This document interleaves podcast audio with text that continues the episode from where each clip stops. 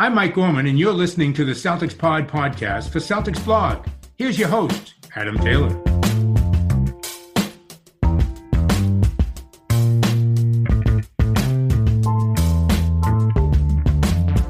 Happy Wednesday, y'all. We're carrying on with this media exit interviews. You had John Karalis on Monday, so I thought maybe we go with his stablemate, his significant other, shall we say, Mr. Tom Westerholm. How you doing today, buddy?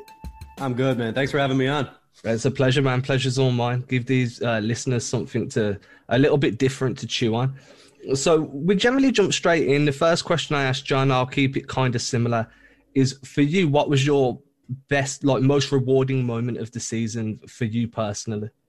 So I had a I had a couple of really good ones actually, like just before the season, um, where I was uh, I was kind of digging into some of the some of the rookies, um, kind of getting into um, kind of introducing myself to them and uh, you know just like getting into um, you know their backstories. And I had a I, I, had a couple of stories that I that I wrote early on that I felt were really um, really interesting. Um, you know, obviously Romeo Langford and, and Carsen uh, Edwards they didn't they didn't play much this season, but it was cool to kind of uh, you know connect with their families and connect with them and, and, sort of get a sense of what made them tick a little bit. So I think um, for me it was probably those two. Um, you know, really kind of learning quite a bit about who they are. You know, they're they're not just like the faces on the bench who are dancing. You know, they're they're interesting guys and you know with with interesting basketball backstories. So I would say that those two um, were probably two of my favorites because and then obviously during the year it was just chaos. I mean, there was it was an interesting team, and then you know COVID happens, and before COVID, Jayson Tatum decided to become a superstar. So it was a it was a chaotic year, but I, I really enjoyed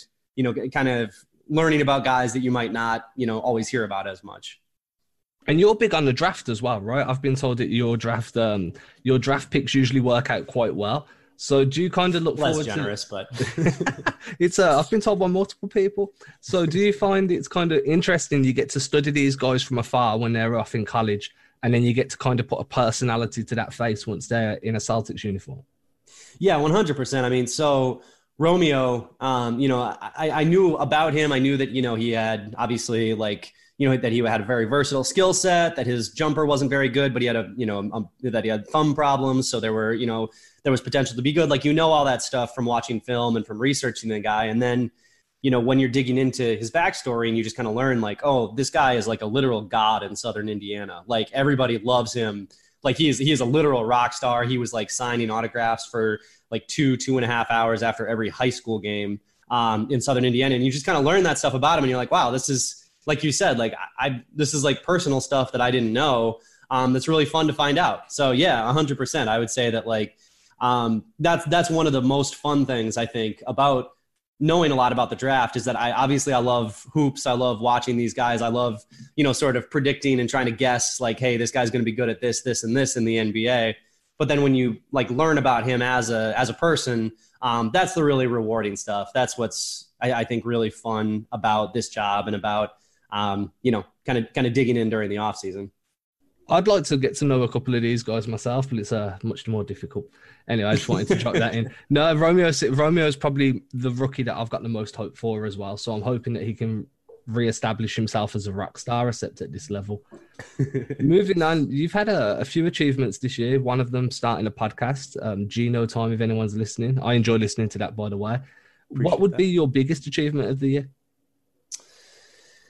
It's a good question.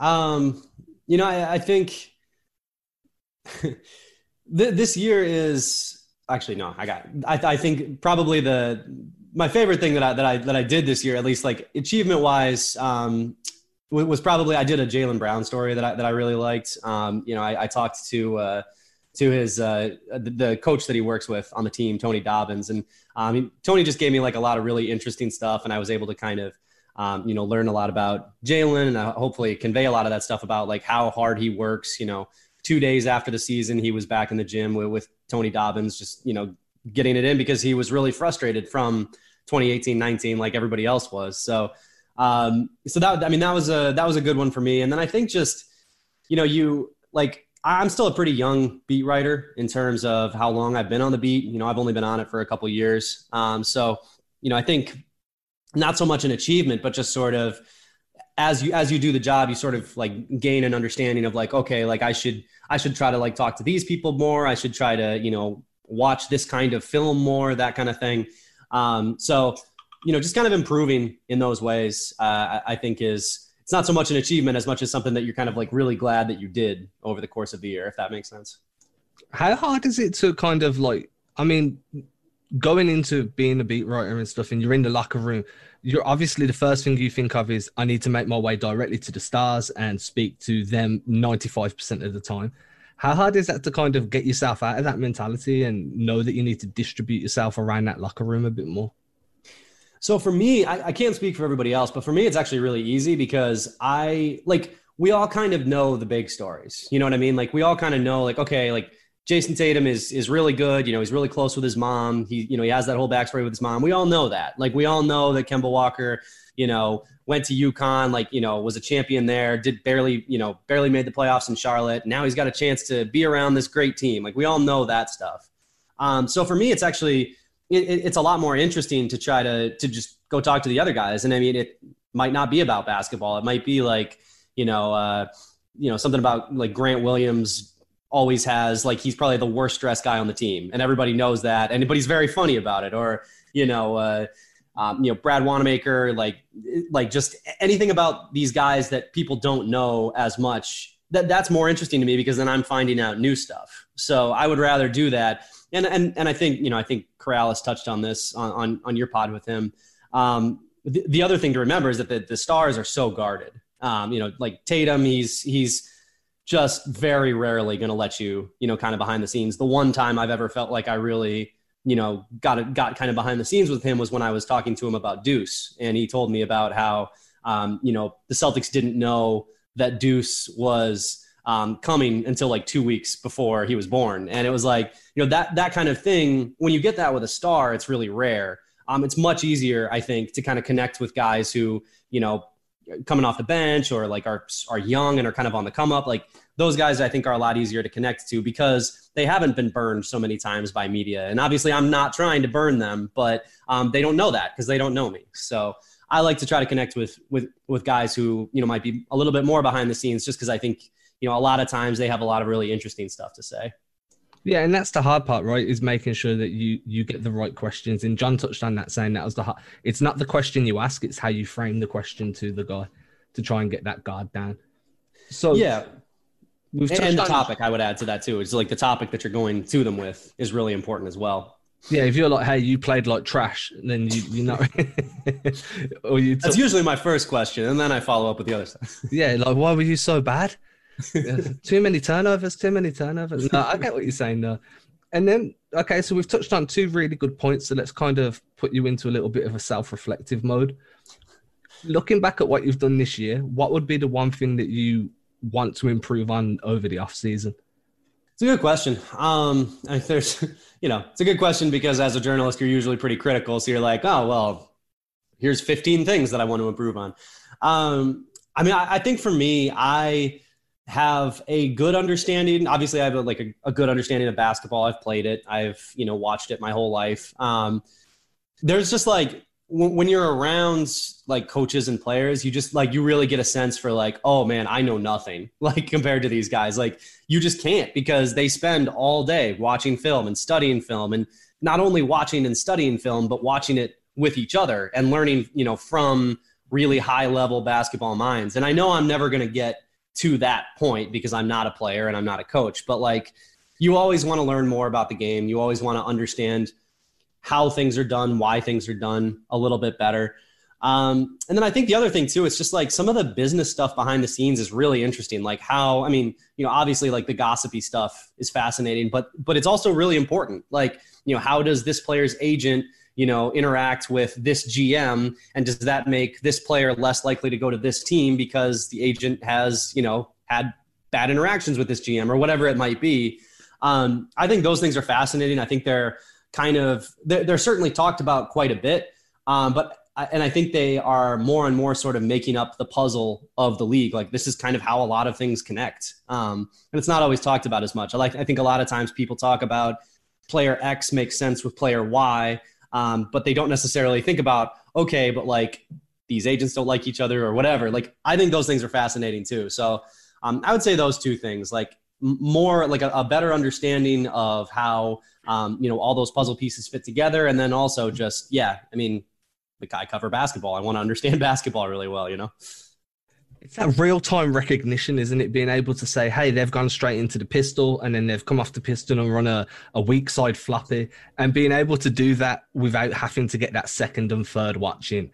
I mean, it takes me four or five to get that kind of stuff. It's it's and then you see Brad doing it instantaneously. It's crazy. It's insane. Uh, I was, when you see people pulling it up on Twitter and stuff, you're like, I wonder how many times they watch that. Yeah. to pick, and then if you ask them, they'll be like, I call it on the first watch. No, you didn't. No, you, unless like you're a genius. No, it didn't happen like that. But if anybody really ever, cool. if anybody ever sees me tweeting out a play, know that it is on my third or fourth watch. It was not, it was not on the first two. Or sometimes you'll think it's one type of play, and then like five yeah. watches later, you'll be like, "No, this is completely different," and you're just so deflated at that point. You're like, "I need to learn," and uh, it is tough. And, then, it explains why Brad has like no patience for a lot of those questions when you ask him in the huddle because he's like, "Well, that's not really what was happening," and you're like, "Oh, okay, yeah." Um, I'm, I'm sorry. For, I'm sorry. basketball gods, we bad. No, it, um, and then obviously the one thing that you kind of mentioned is how players fit and everything going on behind the scenes.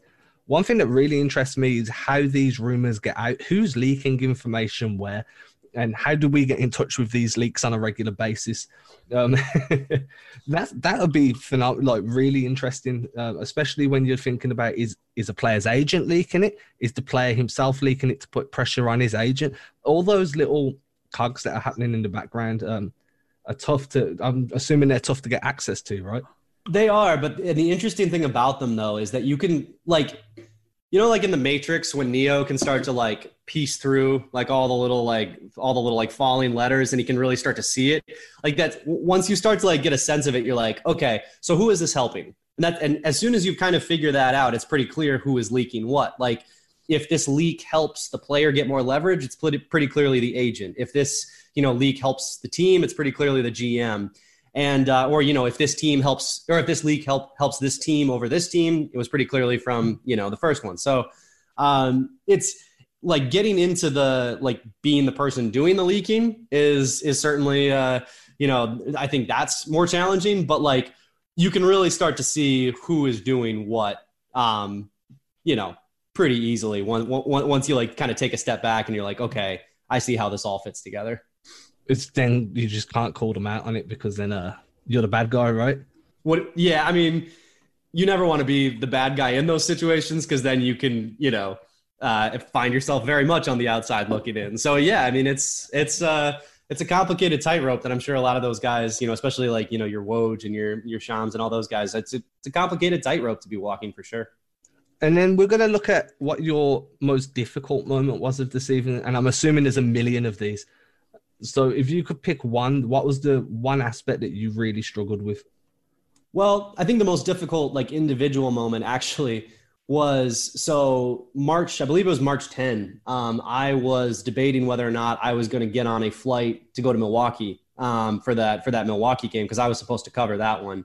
And uh, obviously it was a huge game. You know, the and my my editor to his you know enormous credit, Jim Pignatello. He he he told me like, look, COVID is happening. Like you don't have to go if you don't want to. You know, like make your decision for yourself. And uh, um, and I, I had to decide whether or not like I thought that this like pandemic thing was actually going to like you know if it was like for real, if it was something that not not if it was for real, but if it was something that like I should you know start being really careful about right now. I mean, Boston Milwaukee was one of the biggest remaining games of the regular season. Like it was a huge deal. So for me, like I did end up deciding, like, okay, I guess I'm, I'm not going to go. And then obviously the season got canceled and it turned out to be very much the right decision. Um, but that was a, that, that was a really tough one because I, I really had to kind of come to a, uh, you know, I had to kind of come to a decision myself of like, okay, how seriously am I going to take this thing that not everybody is taking seriously yet? Um, obviously, in retrospect, I'm really glad that I decided to take it seriously. But um, that was, you know, that was a tough one. And then I think the toughest aspect, and I'm sure Karalis touched on this with you too, the toughest aspect in general um, really was after the pandemic, trying to like come up with interesting stories, interesting angles without any of the access that, you know, I think makes a lot of us pretty good at what we do because what we're good at is, you know, kind of flying around the locker room, like talking to guys here and there, like getting little nuggets that people might want to read. It's impossible to do that over Zoom because everybody's asking the same questions, everybody's getting the same info, and uh, you know, it's it's just a very different, just a very different thing. So it was it was hard to come up with good stuff over the course of the uh, over the course of all the Zoom uh, availabilities and everything, but um, you know, it's and obviously it's it's something that had to happen. I'm, I'm glad that it did, and I think you know huge shout out to the NBA for being able to complete its season as a result. But it certainly made coming up with really good and unique stories a lot more difficult. If you'd have flown to Milwaukee, would you have got stranded there? Did they cancel the flights?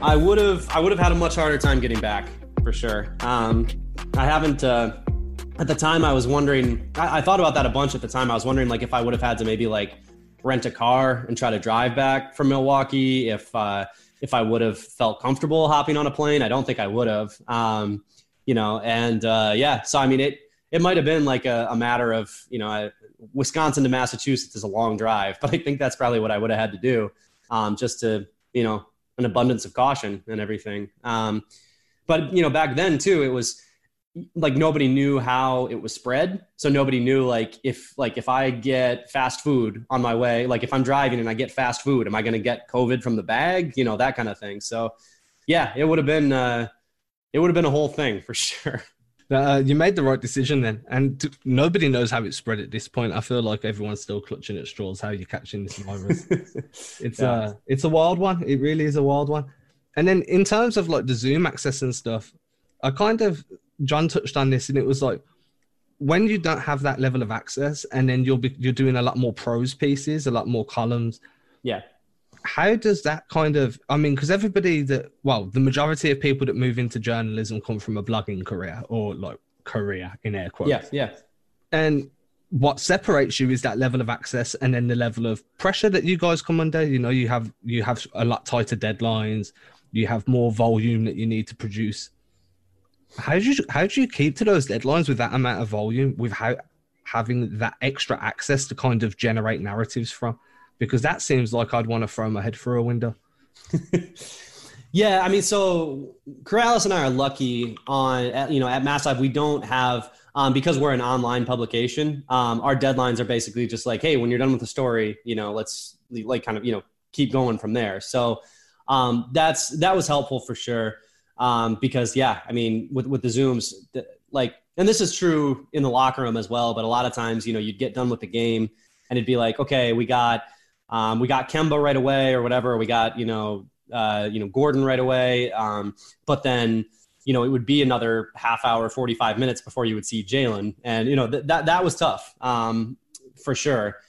Um, honestly, it was mostly for me. It was mostly just the coming up with the unique angles, like like I mean, we uh, they they especially during the playoffs they sent out transcripts and all that, so it was it was pretty easy to kind of get everything like transcribed and to have all of the information at your fingertips.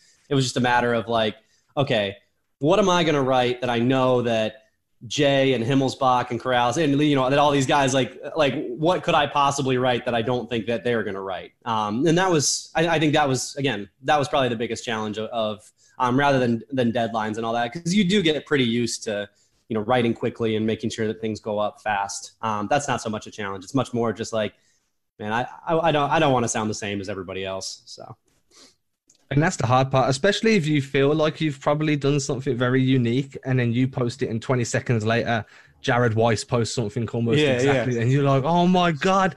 Um, I can imagine that would be incredibly annoying it's it's when you're working on a feature one of the I, I, have obviously like most of my colleagues on text alert for twitter and there's like nothing worse than um, a, a, couple of times now i've been working on a story on somebody and i've seen one of their texts come across my phone and been like he wrote a story about the exact same guy. And then i have to like open it up and be like did he get all the same anecdotes i did? And usually it's usually it's like unique enough that it's like okay we can both throw up the same Ojeleye story or whatever. But um, it is uh, it, it is one of the one of the higher pressure things when you're sitting on like a really good anecdote for a feature and you're just hoping and hoping that nobody else comes up with it too.